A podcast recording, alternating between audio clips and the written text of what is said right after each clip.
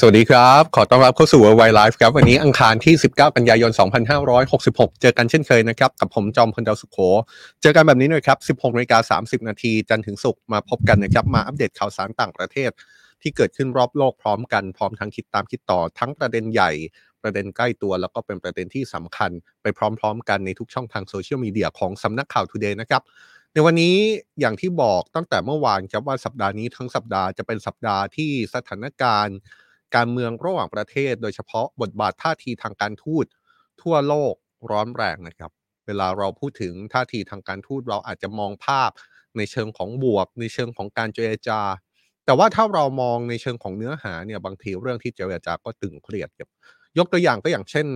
สิ่งที่จะเกิดขึ้นตลอดทั้งสัปดาห์นี้ก็คือการประชุมสมัชชาใหญ่แห่งสหประชาชาติ ซึ่งนายกรัฐมนตรีของไทยเพิ่งเดินทางถึงนครนิวยอร์กของสหรัฐเมื่อไม่กี่นาทีที่ผ่านมานี่นะครับ ปรากฏว่าประเด็นที่จะมีการพูดคุยกันในสมัชชาใหญ่แห่งสหประชาชาติครั้งนี้ก็มีความตึงเครียดหลายเรื่องนะครับ เรื่องใหญ่ก็คือเรื่องสงครามยูเครนมีอยู่แล้ว เรื่องของภาวะการเปลี่ยนแปลงสภาพอากาศ หรือแม้กระทั่งเรื่องอื่น ๆ ก็น่าจะถูกหยิบยกขึ้นมา เพราะฉะนั้นเนี่ยในเวทีนี้ค่อนข้างจะเป็นเวทีที่น่าจับตา โดยเฉพาะอย่างยิ่ง เมื่อนายกรัฐมนตรีของไทยเดินทางไปด้วย คุณเศรษฐาทวีสิน กับการเดินทางต่างประเทศครั้งแรกก็ไปที่การประชุมสมัชชาใหญ่แห่งสหประชาชาติเลยเนี่ยนะครับก็คงจะต้องจับตา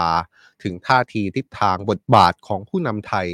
ในเวทีระดับโลกเวทีนี้ด้วยเหมือนกัน เดี๋ยววันนี้เราจะว่ากันในเชิงของรายละเอียด แล้วก็มาทำความเข้าใจปูพื้นตั้งแต่แรกเลยครับว่าการประชุมสมัชชาใหญ่แห่งสหประชาชาติ คือการประชุมอะไรทำไมต้องมีทุกปี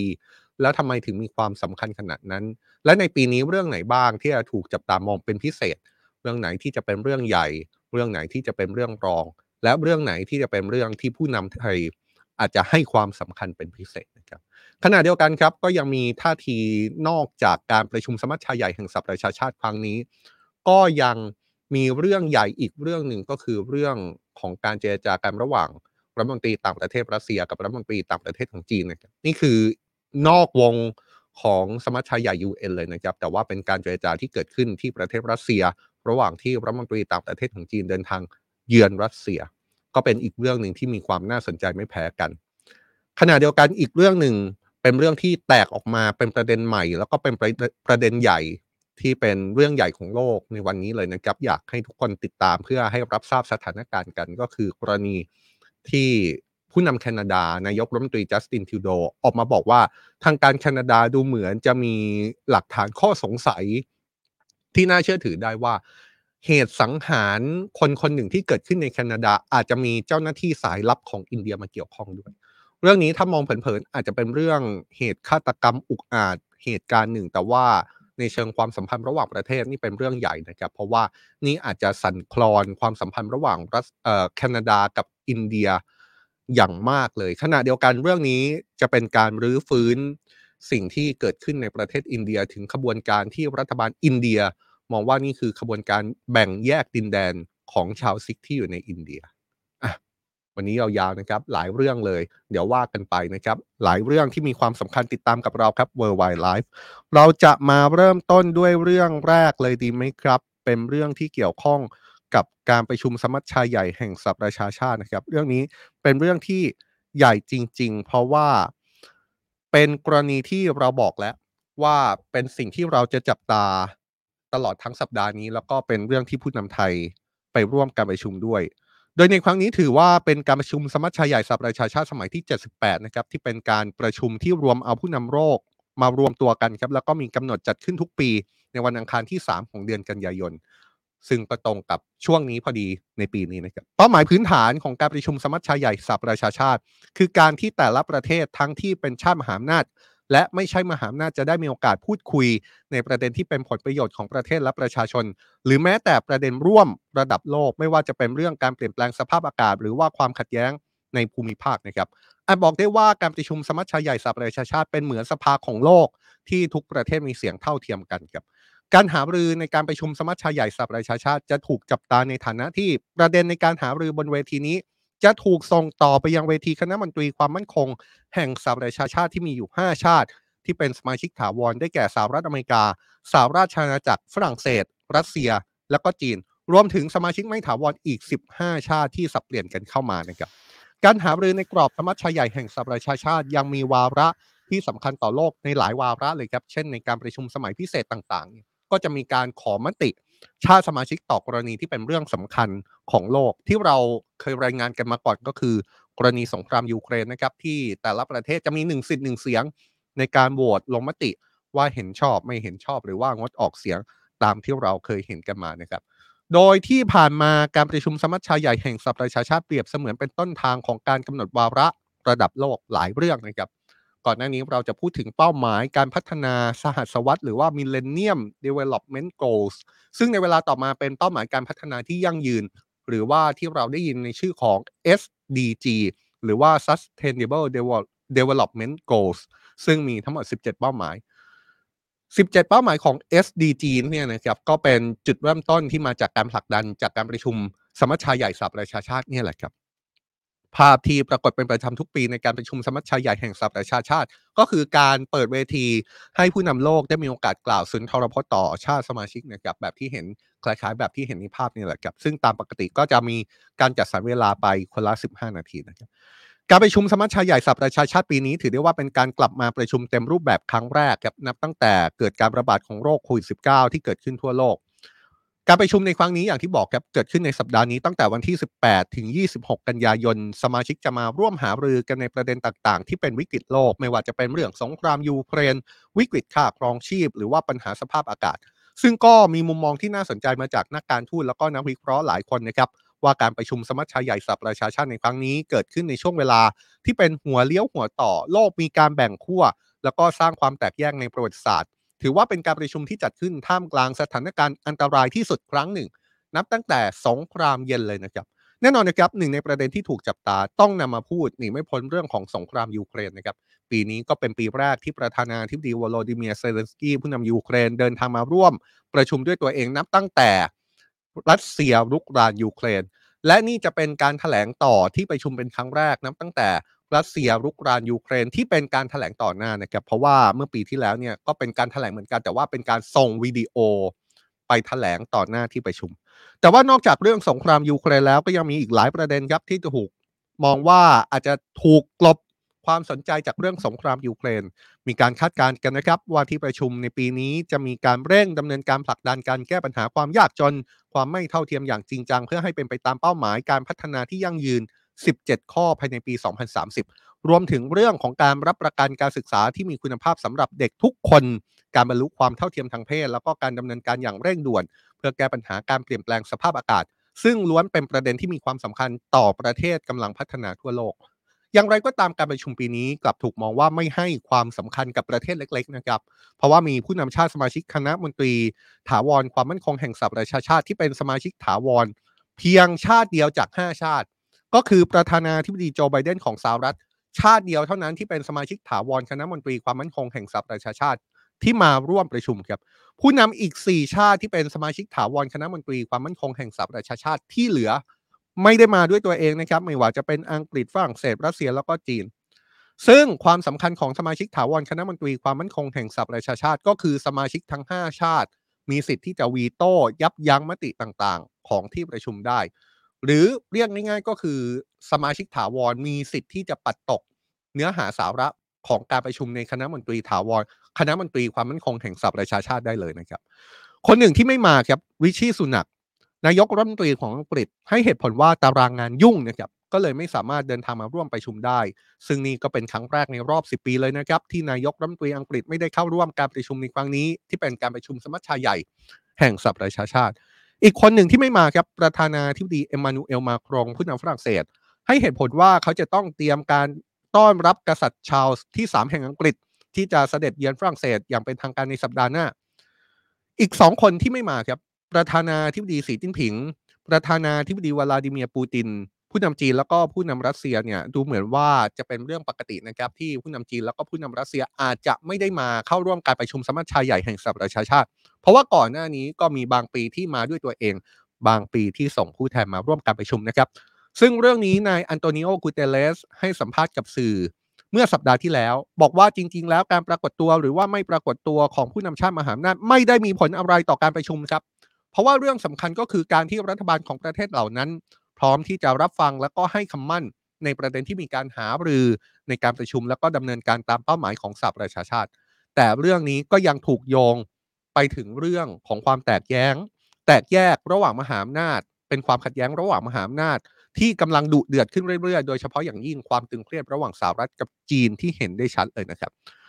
นายวิชาร์ดโกแวน ซึ่งเป็นผู้อำนวยการหน่วยงานด้านวิกฤตการณ์ระหว่างประเทศ ขององค์การสหประชาชาติออกมาแสดงความเห็นเรื่องนี้กับบอกเลยครับว่าสถานการณ์ที่เกิดขึ้นสหประชาชาติในตอนนี้อยู่ในภาวะของความสิ้นหวังครับผู้อำนวยการหน่วยงานด้านวิกฤตการณ์ระหว่างประเทศขององค์การสหประชาชาติบอกเลยว่าตอนนี้เรารู้สึกเหมือนกับกำลังเข้าใกล้ หน้าผาทางการทูตมากขึ้นทุกที จากความตึงเครียดระหว่างมหาอำนาจครั้งใหญ่ของโลกครับนี่เพราะฉะนั้นเนี่ย ในครั้งนี้ก็ถูกมองเป็นอย่างมากนะครับว่าการประชุมสมัชชาใหญ่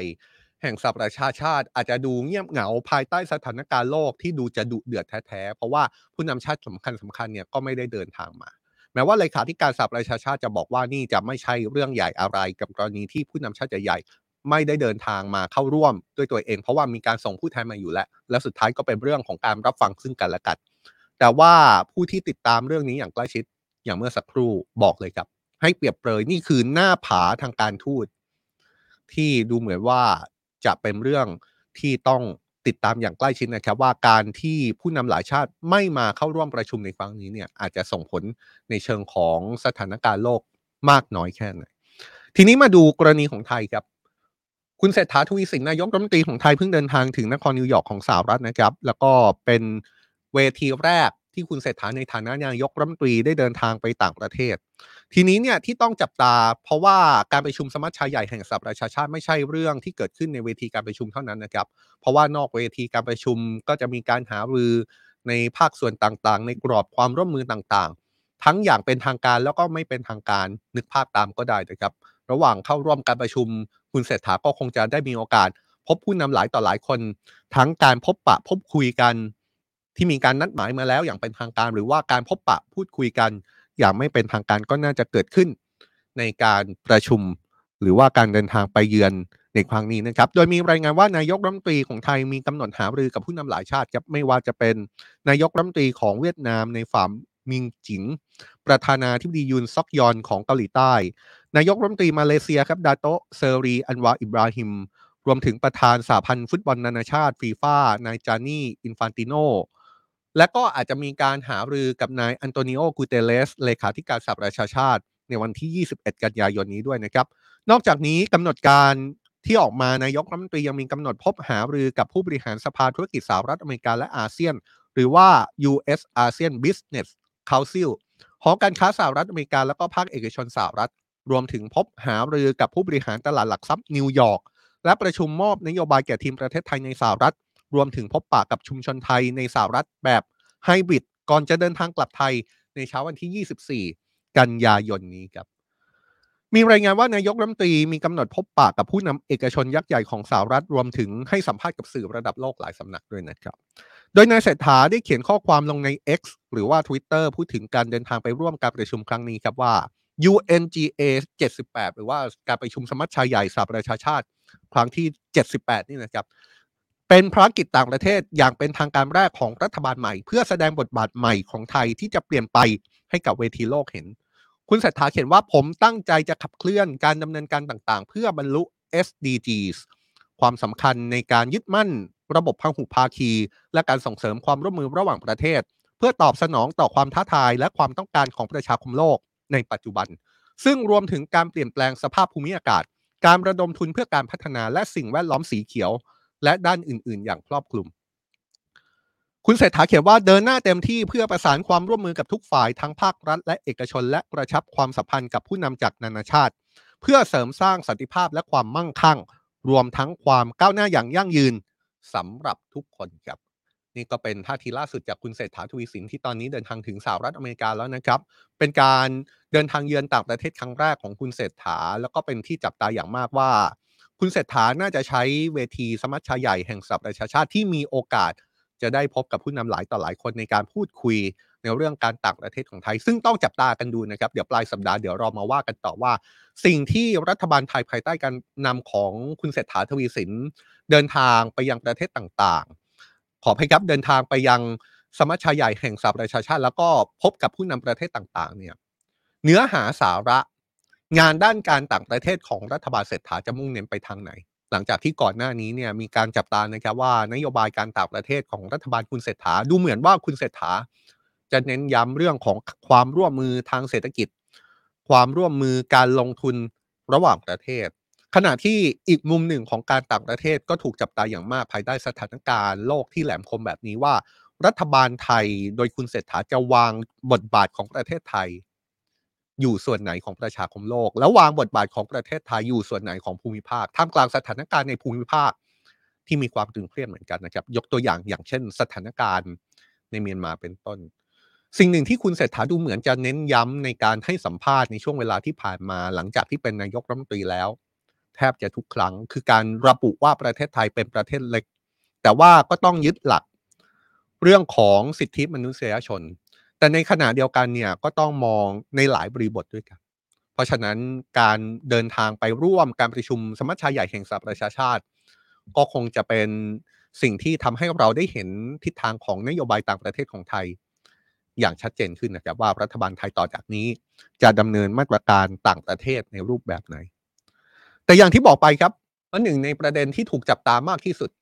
ในการประชุมสมัชชาใหญ่แห่งสหประชาชาติ แต่ว่าจะจับตามากน้อยแค่ไหนเนี่ยอีกเรื่อง ประเด็นนั้นก็คือเรื่องของสงครามยูเครนนะครับ และบุคคลที่ถูกจับตามากที่สุดในกรณีนี้หนีไม่พ้นประธานาธิบดียูเครนครับนายวโลดิเมียเซเลนสกี้ซึ่งจะขึ้นกล่าวสุนทรพจน์ในการประชุมครั้งนี้ด้วยนะครับ ซึ่งเข้าใจว่าสุนทรพจน์นี้จะเกิดขึ้นในช่วงค่ำของวันนี้ตามเวลาประเทศไทยนะครับเดี๋ยวมาดูกัน โดยนี่จะเป็น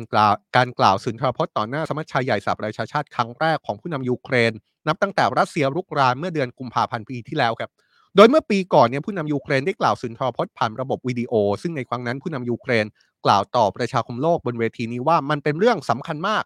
สำหรับยูเครนที่ทุกคำพูดของเราทั่วโลกจะต้องได้ยิน พร้อมย้ำในตอนนั้นด้วยว่ายูเครนสามารถนำธงชาติยูเครนไปปักบนดินแดนของตัวเองได้ แต่มันจำเป็นต้องใช้เวลา นี่คือคำกล่าวสุนทรพจน์ที่เกิดขึ้นเมื่อปีที่แล้วนะครับ โดย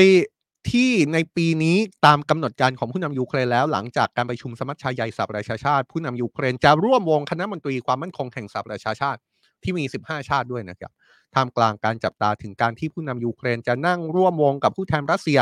ซึ่งในครั้งนี้เข้าใจว่าจะเป็นนายเซอร์เกย์ลาฟรอฟรัฐมนตรีต่างประเทศรัสเซียที่เดินทางมาเป็นผู้แทนของรัสเซียนะครับ จนถึงตอนนี้ยังไม่มีใครทราบครับว่า เมื่อวันนั้นเกิดขึ้นจริง เมื่อวันที่ผู้นำยูเครนจะต้องร่วมวงกับผู้แทนของรัสเซียนั่งโต๊ะเดียวกันในการเจรจาหารือเนี่ยจะเกิดอะไรขึ้น ผู้นำยูเครนจะลุกออกจากโต๊ะทันทีที่ผู้แทนของรัสเซียขึ้นกล่าวอะไรบางอย่างต่อสถานการณ์ต่อหน้าคณะมนตรีความมั่นคงแห่งสหประชาชาติหรือไม่ หรือในทางกลับกัน ผู้แทนของรัสเซียจะลุกออกจากโต๊ะ หากเกิดกรณีที่ผู้นำยูเครนจะกล่าวอะไรบางอย่าง ต่อการประชุมหรือเปล่า ไม่มีใครทราบนะครับ แต่ว่าผู้สื่อข่าวก็ได้ไปถามท่าทีนี้กับผู้นำยูเครนแล้วว่า ถ้าถึงจังหวะที่จะต้องนั่งร่วมโต๊ะกับผู้แทนของรัสเซียเนี่ย ผู้นำยูเครนจะทำตัวยังไง ผู้นำยูเครนยอมรับเลยนะครับ ว่ายังไม่มั่นใจว่ารูปแบบการประชุมจะออกมาในรูปแบบไหน แต่ก็ทิ้งด้วยคำถามจากฝ่ายยูเครนเหมือนกัน ผู้นำยูเครนบอกเลยครับ ว่าในขณะที่องค์การสหประชาชาติยังมีพื้นที่ให้กับรัสเซีย ซึ่งยูเครนมองว่าเป็นผู้ก่อการร้ายคำถามนี้เนี่ย มันไม่จำเป็นที่จะต้องเป็นคำถามที่อาจจะต้องไปถามตัวเขาเอง แต่ว่าคำถามนี้เนี่ยคงจะต้องเป็นคำถามที่จะถามต่อสมาชิกสหประชาชาติทุกประเทศ ว่าทำไมสหประชาชาติยังมีรัสเซียอยู่เป็นส่วนหนึ่งทำไมรัสเซียยังคงมีที่ยืนในเวทีของสหประชาชาติมากกว่า โดยเมื่อสัปดาห์ที่แล้วผู้แทนรัสเซียประจำสหประชาชาติ ได้กล่าวถึงการประชุมสหประชาชาติที่จะเกิดขึ้นตลอดทั้งสัปดาห์นี้เหมือนกันนะครับ แล้วผู้แทนของรัสเซียก็เปรียบเปรยเลยครับว่า สิ่งที่จะเกิดขึ้นในสัปดาห์นี้ ในการประชุมสหประชาชาติไม่ว่าจะเป็นเวทีสมัชชาใหญ่หรือว่าในเวทีคณะมนตรีความมั่นคงสหประชาชาติ คงไม่ต่างจากการแสดงฉากใหญ่ครับโดยในตอนนี้มีการยืนยันแล้วนะครับว่าผู้นำยูเครนจะใช้โอกาสร่วมการประชุมสมัชชาใหญ่สหประชาชาติหารือกับนายเบนจามินเนทันยาฮูนายกรัฐมนตรีของอิสราเอลขณะที่ล่าสุดครับสำนักประธานาธิบดีบราซิล ยืนยันว่าผู้นำยูเครนจะได้พบ กับประธานาธิบดีบราซิล ก็คือประธานาธิบดีลูอิสอินาซิโอลูลาดาซิวาหรือที่เรียกกันว่าลูลาด้วยนะครับ การพบกันระหว่างผู้นำบราซิล กับผู้นำยูเครนมีความน่าสนใจมากครับ เพราะว่าทั้งสองไม่เคยคุยกันแบบต่อหน้ามาก่อนนะครับแต่แต่ว่าเคยคุยกันผ่านวิดีโอคอลเมื่อเดือนมีนาคมที่ผ่านท่าทีที่น่าสนใจก็คือต้องย้อนกลับไป แล้วก็มองท่าทีของบราซิลกับโดยเฉพาะอย่างยิ่งผู้นำบราซิล ประธานาธิบดีลูลาคนนี้เนี่ย ก็มีความชัดเจนในรูปแบบของเขาอยู่ คือบราซิลเนี่ยเป็นหนึ่งในผู้ก่อตั้งกลุ่มประเทศที่ต้องการเป็นตัวกลางในการยุติสงครามระหว่างรัสเซียกับยูเครนนะครับ แต่ว่าในขณะเดียวกันผู้นำบราซิลคนนี้ก็เป็นคนที่ระบุว่าทั้งรัสเซียและยูเครน มีส่วนในการก่อความขัดแย้งนี้ขึ้นมา พร้อมแสดงความไม่พอใจสหรัฐและชาติในยุโรปที่สนับสนุนยูเครนต่อต้านการรุกรานของรัสเซีย นอกจากนี้ผู้นำบราซิลยังเคยระบุด้วยนะครับว่าทั้งประธานาธิบดีเซเลนสกี้ของยูเครน และประธานาธิบดีวลาดิเมียร์ปูตินของรัสเซีย ยังไม่พร้อมที่จะเข้าสู่การเจรจากันนี่น่าสนใจมากเลยนะครับท่าทีที่จะเกิดขึ้นของผู้นำยูเครน จับตาตั้งแต่ศูนย์รพจน์ที่เราเชื่อกันว่าน่าจะเกิดขึ้นในช่วงค่ำวันนี้ตามเวลาในประเทศไทยเลยก็ได้กับว่าผู้นำยูเครนจะพูดถึงสถานการณ์ในประเทศตัวเองอย่างไร จับตาต่อไปในวงการประชุมคณะมนตรีความมั่นคงแห่งสหประชาชาติ ว่าผู้นำยูเครนจะมีท่าทีอย่างไรที่ต้องร่วมวงกับผู้แทนรัสเซีย รวมถึงการพบกับผู้นำชาติอื่น ๆ ของผู้นำยูเครนนะครับไม่ว่าจะเป็นนายกรัฐมนตรีอิสราเอล ซึ่งอาจจะมีความเป็นไปได้ในเรื่องของการหารือ ในเรื่องของยุทธปกรณ์ ในการป้องกันของอิสราเอล ในการนำมาใช้ในยูเครนมากน้อยแค่ไหน ก็ต้องจับตาไป หรือว่าการหารือกับผู้นำบราซิลคนนี้เนี่ยว่า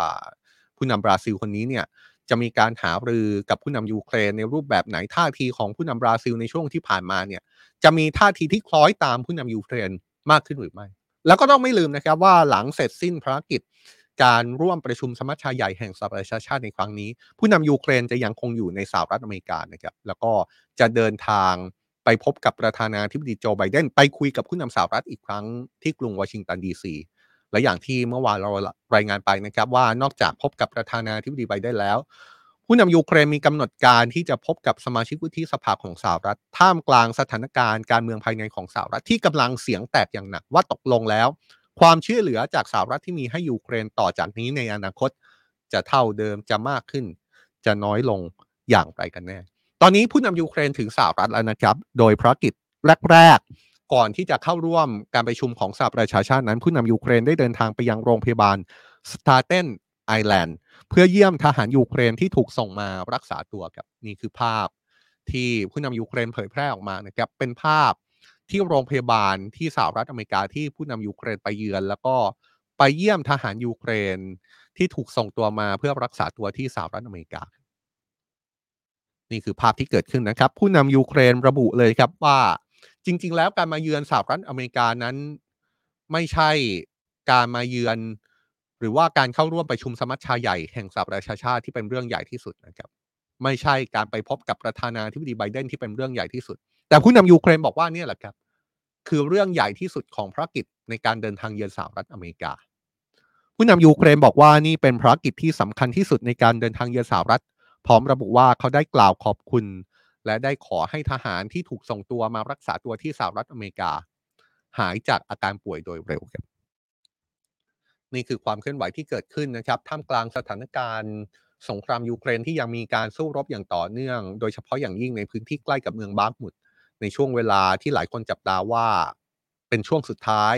ของปฏิบัติการสู้กลับของยูเครนแล้วก่อนที่จะเข้าสู่ฤดูหนาว แล้วสถานการณ์ก็อาจจะวนกลับ ไปเหมือนฤดูหนาวที่ปีที่แล้วที่จะเป็นอีกหนึ่งฤดูหนาวที่หนาวเหน็บหรือไม่ แต่ก็ต้องจับตากันต่อไปนะครับ ถ้าพูดถึงในเชิงของสถานการณ์รบก็อาจจะมองภาพได้ว่า สิ่งที่เคยเกิดขึ้นเมื่อปีที่แล้วในช่วงฤดูหนาวที่ถูกนิยามว่าเป็นฤดูหนาวที่หนาวเหน็บน่าจะผ่านการถอดบทเรียนมีประสบการณ์ และการเตรียมความพร้อมในยูเครนแล้วเพื่อไม่ให้ฤดูหนาวที่กำลังจะมาถึงในยูเครน ในเร็วๆนี้กลายเป็น ฤดูหนาวที่หนาวเหน็บเหมือนปีก่อน ติดตามกันไปกับสำนักข่าว TODAY นะครับ เรายังคงเกาะติดสถานการณ์สงครามยูเครนอย่างใกล้ชิดต่อเนื่อง แล้วก็เราพยายามที่จะหยิบยกเรื่องของสงครามยูเครน มาอัปเดตในแง่มุมต่าง ๆ ทุก ๆ วันครับเพราะว่าเราเชื่อเหลือเกินนะครับว่าความเคลื่อนไหวสงครามยูเครนเนี่ยมันเกิดขึ้นในทุกมิติจริง ๆ นะครับ ไม่ใช่แค่เรื่องของสนามรบ แต่ยังมีมิติทางเศรษฐกิจมิติทางการทูตการเมืองภายในของแต่ละประเทศ และทิศทางท่าทีของชาติต่างๆ รวมถึงประเทศไทยด้วยนะครับ แต่นอกจากเรื่องที่เกิดขึ้นเกี่ยวกับสงครามยูเครน แต่นอกจากเรื่องที่เกิดขึ้นในเวทีการประชุมสมัชชาใหญ่แห่งสหประชาชาติที่เราจะต้องจับตาตลอดทั้งสัปดาห์นี้แล้ว การเมืองโลกสัปดาห์นี้ย้ำอีกครั้งนะครับ ร้อนแรงมาก ๆ โดยเฉพาะแนวทางทางการทูตที่เกิดขึ้นทั่วโลกต้องจับตาจริง ๆ ครับ จับตาพร้อมกับ World Wide Life นะครับ เพราะว่า นอกจากในวงที่จะมีผู้นำโลกไปรวมตัวกันมากที่สุด ในเวทีของสหประชาชาติแล้ว อีกวงหนึ่งที่เกิดขึ้นพร้อม ๆ กัน แต่ว่าไม่เกิดขึ้นในเวทีของสหประชาชาติ ก็คือการเจรจากันระหว่างจีนกับรัสเซียครับถือได้ว่าเป็นการพูดคุยกันระหว่างรัฐมนตรีต่างประเทศของรัสเซีย กับรัฐมนตรีต่างประเทศของจีน ในวาระที่รัฐมนตรีต่างประเทศของจีน ก็คือหวังอี้เดินทางเยือนรัสเซียนะครับ แล้วก็ได้ร่วมวง หารือกับนายเซอร์เกย์ลาฟรอฟรัฐมนตรีต่างประเทศของรัสเซียแล้ว แล้วก็มีการเปิดเผยผลการหารือออกมาเป็นที่น่าสนใจครับ เพราะว่าทั้งรัสเซียแล้วก็จีนออกมายืนยัน ในลักษณะที่ว่าจุดยืนของทั้งสองประเทศต่อมหาอำนาจอีกฝั่ง ก็คือสหรัฐนั้นมีความคล้ายคลึงกันครับแถลงการกระทรวงการต่างประเทศของรัสเซียระบุเลยนะครับ ว่าทั้งสองฝ่ายมีจุดยืนคล้ายกัน เมื่อพูดถึงท่าทีของสหรัฐต่อการเมืองระหว่างประเทศ รวมถึงธรรมชาติของอเมริกา ที่ต่อต้านรัสเซียและจีนออกมาย้ำจุดยืนเลยนะครับ ว่ายังไงไม่รู้แหละ แต่เท่าที่คุยกันเนี่ย รัสเซียกับจีนมีจุดยืนที่คล้ายกัน ต่อท่าทีการกระทำหรือพฤติกรรมของสหรัฐอเมริกาแถลงการกระทรวงการต่างประเทศรัสเซียยังระบุเพิ่มเติมด้วยนะครับว่าการหารือระหว่างรัสเซียกับจีนยังได้พูดถึงรายละเอียดต่อสถานการณ์ในยูเครน ไปฝั่งจีนกันบ้างครับสำนักข่าวสินหัวสื่อทางการจีนรายงานว่ารัฐมนตรีต่างประเทศของจีน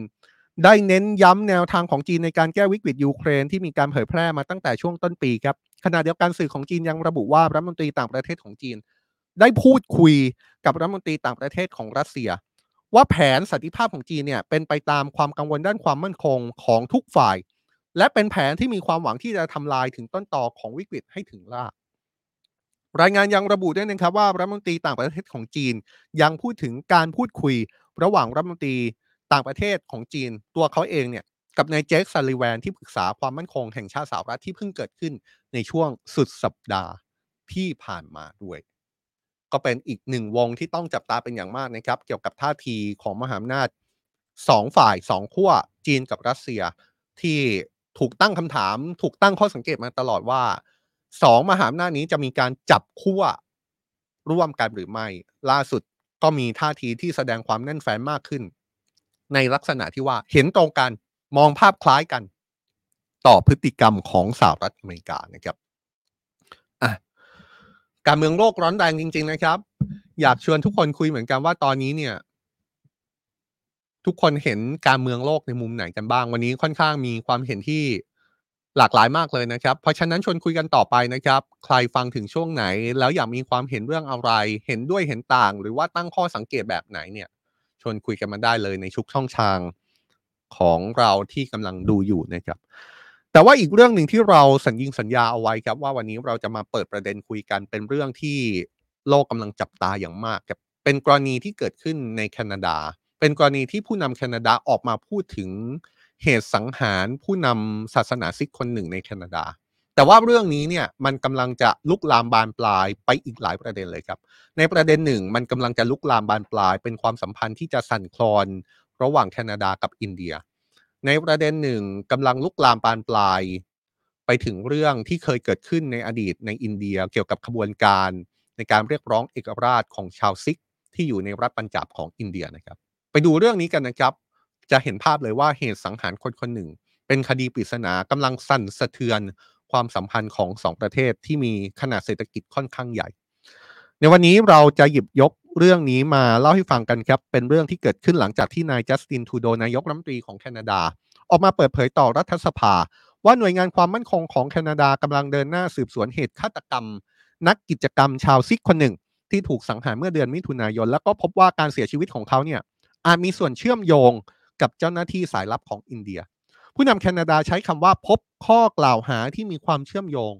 ในลักษณะที่น่าเชื่อถือเลยนะครับ อย่างที่บอกครับว่าเรื่องนี้เนี่ยถ้ามองเผินๆอาจจะเป็นเหตุสังหารเหตุหนึ่ง แต่ว่าถ้ามองลึกลงไปเนี่ยเรื่องนี้เป็นเรื่องใหญ่นะครับเพราะว่านี่เป็นข้อกล่าวหาที่รุนแรง ซึ่งถ้าเป็นไปตามที่ผู้นำแคนาดาเปิดเผยเนี่ยนั่นเท่ากับว่ามีสายลับอินเดียเข้าไปก่อเหตุอุกอาจฆ่าคนอื่นในผืนแผ่นดินของแคนาดา ถ้าเป็นแบบนี้มันอาจจะถูกตีความได้ว่าการกระทำของรัฐบาลอินเดียนอกจากจะเป็นเรื่องของการผิดกฎหมายแล้วเนี่ย มันยังสะท้อนถึงการไม่เคารพในอธิปไตยของแคนาดาด้วย ผู้เสียชีวิตเนี่ยยังเป็นบุคคลที่มีความสำคัญแล้วก็เป็นนักเคลื่อนไหวด้วยนะครับ เพราะว่าผู้เสียชีวิต คือนายฮาดิฟสิงห์นิกจา เป็นผู้นำศาสนาซิกสัญชาติแคนาดา มีประวัติเป็นผู้สนับสนุนคนสำคัญต่อการเรียกร้อง สิทธิ์ของชาวซิกในอินเดีย ถูกเชื่อมโยงไปถึงขบวนการเรียกร้องเอกราช ในดินแดนที่มีชื่อว่าคาลิสถาน ซึ่งเป็นดินแดนที่มีชาวซิกอาศัยอยู่ในรัฐปัญจาบของอินเดีย และเขาคนนี้มีรายชื่อ ติดอยู่ในรายชื่อเป็นผู้ก่อการร้ายในสายตาของรัฐบาลอินเดียด้วยนะครับ การเปิดเผยของผู้นำแคนาดายังมาพร้อมกับมาตรการตอบโต้ เพื่อแสดงความไม่พอใจทางการอินเดียด้วยครับ โดยทางการแคนาดาตัดสินใจขับเจ้าหน้าที่ทางการทูตของอินเดียออกนอกประเทศ ดยมีรายงานว่าผู้ที่ถูกทางการแคนาดาขับออกจากประเทศ เป็นถึงหัวหน้าหน่วยข่าวกรองต่างชาติของอินเดียครับแล้วก็มีการจับตามากมายนะครับว่าบุคคลนี้ที่ถูกขับ แล้วก็มีตำแหน่งเป็นหัวหน้าหน่วยข่าวกรองต่างชาติของอินเดียเนี่ยมีความเกี่ยวข้องเกี่ยวพันกับการสังหารผู้นำศาสนาซิกที่เกิดขึ้นมากน้อยแค่ไหน แต่ทางการแคนาดาก็ไม่ได้มีข้อมูลอะไรที่ออกมาในเชิงรายละเอียดเพิ่มเติมมากกว่านี้นะครับ นายกรัฐมนตรีแคนาดายังระบุด้วยนะครับ ว่าจริง ๆ แล้วเนี่ยเขาได้พูดกับนายกรัฐมนตรีนเรนทาโมดีของอินเดียมาตั้งแต่ช่วงที่มีการประชุม G20 ที่อินเดียเป็นเจ้าภาพเมื่อต้นเดือนที่ผ่านมาด้วย อย่างไรก็ตามทางการอินเดียออกมาปฏิเสธข้อกล่าวหานี้นะครับแล้วก็โจมตีรัฐบาลแคนาดาอย่างรุนแรง มีมาตรการทางการทูตตอบโต้กลับเหมือนกันหลังจากที่รัฐบาลแคนาดาตัดสินใจขับเจ้าหน้าที่ทางการทูตอินเดียออกจากประเทศ เพราะว่าล่าสุด ทางการอินเดียก็ประกาศขับนักการทูตแคนาดาออกจากประเทศ แล้วก็ขีดเส้นตายให้ออกจากประเทศภายใน 5 วันเช่นกันนะครับรายงานระบุว่าเหตุการณ์นี้ยังทำให้การเจรจาต่างๆ ที่มีอยู่ระหว่างแคนาดากับอินเดียต้องหยุดชะงักไปด้วยนะครับ ทางการอินเดียได้ระบุว่าข้อกล่าวหาที่ไม่มีน้ำหนักของแคนาดาเนี่ยมันได้เป็นการเบมประเด็นที่เป็นเรื่องหลักก็คือเรื่องของความเคลื่อนไหวของขบวนการสุดตรง แล้วก็กลุ่มก่อการร้ายคาลิสถาน ที่อยู่อาศัยในประเทศแคนาดา แล้วก็ยังคงเดินหน้าคุกคามอธิปไตย และบูรณภาพแห่งดินแดนของอินเดีย โดยใช้ดินแดนของแคนาดา เป็นสถานที่ในการดำเนินการ จะเห็นได้เลยนะครับว่าเรื่องนี้มีหลายประเด็นที่ทับซ้อนกันอยู่ครับประเด็นแรกสุด layer แรกสุดที่เราเห็น ก็คือเหตุสังหารนักกิจกรรมชาวซิกอย่างอุกอาจในประเทศแคนาดา นี่เป็น layer แรกนะครับ แต่ว่าถ้าเจาะลึกลงไป จะมีประเด็นต่อมา ก็คือเรื่องความสัมพันธ์ ระหว่างอินเดียกับแคนาดาที่กำลังระส่ำระสาย โดยเฉพาะอย่างยิ่งหลังจากที่ผู้นำแคนาดานำเรื่องนี้ออกมาเปิดเผย แล้วก็ชี้ว่าดูเหมือนเหตุสังหารนี้จะมีความเป็นไปได้ ว่าเกี่ยวข้องกับเจ้าหน้าที่ของอินเดีย ขณะเดียวกันถ้าลงลึกไปในรายละเอียดเข้าไปอีกนะครับ layer ที่ลึกลงไป มันสะท้อนให้เห็นถึงการปลุกประเด็นเกี่ยวกับสถานการณ์ภายในอินเดียเกี่ยวกับขบวนการเรียกร้องเอกราชของชาวซิก ซึ่งรัฐบาลอินเดียมองว่านี่เป็นขบวนการแบ่งแยกดินแดนให้กลับมาพูดถึงอีกครั้งครับ จริง ๆ แล้วเรื่องนี้มีการพูดถึงมาโดยตลอดนะครับ แต่ว่าถ้าจะย้อนไปจริง ๆ เนี่ย เราปูพื้นกันสักเล็กน้อยว่า ชาวซิกในอินเดียเริ่มลุกขึ้นมาเรียกร้อง มีความเคลื่อนไหวตั้งแต่ช่วงทศวรรษที่ 1980 นะครับ ชาวซิกในอินเดียเนี่ยถือได้ว่าเป็นประชากรที่เป็นคนกลุ่ม น้อยในอินเดียนะครับ คิดเป็นสัดส่วนประชากรแค่ประมาณ 2%ของประชากรอินเดียทั้งประเทศ ในช่วงทศวรรษที่ 1980 ชาวซิกในอินเดียเริ่มมีความเคลื่อนไหวในการเรียกร้องเอกราช เป็นการเคลื่อนไหวที่มีพร้อมๆ กับท่าทีของรัฐบาลอินเดียที่ออกมาปราบปราม การเคลื่อนไหวนี้อย่างดุเดือดนะครับ แม้แต่คนในสังคมอินเดีย ส่วนใหญ่ยังมองว่าข้อเรียกร้องของชาวซิกที่เกิดขึ้นนั้น เป็นเรื่องของการแบ่งแยกดินแดนที่อินเดียจะไม่สามารถยอมได้พรรคการเมืองแทบทั้งหมดที่เป็นพรรคการเมืองหลักของอินเดียไม่ว่าจะสมาทานความคิดทางการเมืองในรูปแบบไหน ปรากฏว่าถ้ามองไปถึงเรื่องของขบวนการเคลื่อนไหวของชาวซิกในอินเดียที่เกิดขึ้นเนี่ยแทบจะทุกพรรคการเมืองที่เป็นพรรคการเมืองหลัก มองภาพเดียวกันเลยครับ ว่าสิ่งที่ชาวซิกในอินเดียกำลังเคลื่อนไหวเรียกร้องในช่วงที่ผ่านมานั้น คือเรื่องของการแบ่งแยกดินแดน พอเป็นเรื่องแบบนี้พอมีเหตุผลปัจจัยแบบนี้ขึ้นมา ก็เลยทำให้ชาวซิกในอินเดียจำนวนหนึ่ง ซึ่งไม่น้อยเลยนะครับตัดสินใจอพยพออกจากประเทศอินเดีย ส่วนใหญ่เลือกที่จะมาอยู่ในประเทศแคนาดาเนี่ยแหละครับกลายเป็นชุมชนชาวซิกอินเดียที่อยู่ในแคนาดาขนาดใหญ่ แล้วก็มีความเคลื่อนไหวต่อเนื่องในการเรียกร้องความเป็นธรรม เรียกร้องสิทธิ์ของชาวซิกในอินเดีย ไปจนถึงขั้นการเรียกร้องเอกราช ในดินแดนที่มีชื่อว่าคาลิสถาน อย่างที่เราไล่เรียงมาเนี่ยแหละครับขบวนการความเคลื่อนไหวนี้ยังเกิดขึ้นเรื่อยๆนะครับเกิดขึ้นเรื่อยมาตั้งแต่จุดเริ่มต้นที่เห็นสัญญาณของการเริ่มต้นในช่วงทศวรรษที่ 1980 เรื่อยมาจนกระทั่งถึงปัจจุบัน และถูกจุดกระแสให้เป็นเรื่องใหญ่ที่ทั่วโลกกำลังจับตาอย่างใกล้ชิด หลังจากเกิดเหตุสังหารผู้นำศาสนาซิกในประเทศแคนาดา เพราะฉะนั้นเนี่ยเราหยิบเรื่องนี้ มาเล่าให้ฟัง และยังไม่มีบทสรุปเรื่องใดของเรื่องนะครับ เพราะว่านี่เป็นสิ่งที่เพิ่งเริ่มต้นขึ้นเท่านั้น และนี่จะเป็นสิ่งที่น่าจับตากันต่อไปครับ อย่างน้อยที่สุด มองภาพใกล้ๆก่อนก็ได้ว่าความสัมพันธ์ระหว่างแคนาดากับอินเดีย ในช่วงเวลาที่มีข้อกล่าวหาใส่กันอย่างรุนแรงนี้ จะเดินหน้าอย่างไรต่อ แล้วเรื่องนี้จะเป็นลุกลามจะเป็นเรื่องที่ลุกลามขยายจนเป็นความขัดแย้งใหญ่ ที่มีความขัดแย้งสะสมกันมานานหลายสิบปี ให้ยิ่งใหญ่มากขึ้นหรือไม่ ติดตามกันต่อไปนะครับ เรื่องนี้หยิบยกขึ้นมาเล่าให้ฟังให้เห็นภาพก่อน เพื่อให้ทุกคนสามารถปูพื้น และติดตามเรื่องปฏิติดประต่อต่อกันไปได้กับสิ่งที่จะเกิดขึ้นต่อจากนี้นะครับ นี่คือ World Wide Life ในวันนี้ครับสถานการณ์โลกเป็นเรื่องที่ใกล้ตัวเรานะครับ เพราะฉะนั้นอยากชวนทุกคนติดตามแบบนี้แหละครับ จันทร์ถึงศุกร์16นาฬิกา30 นาที ในทุกช่องทางโซเชียลมีเดียของสำนักข่าว Today นะครับ คืนนี้ติดตามกันต่อกับ Today Live นะครับ เวลาหนึ่งทุ่ม เราจะเจอกันด้วยสถานการณ์ทางการเมืองสังคมที่เกิดขึ้นในประเทศ แล้วก็ยังมีความเข้มข้นกันอยู่ แต่ว่าวันนี้ผมลาไปก่อนนะครับ พบกันใหม่ในวันพรุ่งนี้ครับ สวัสดีครับ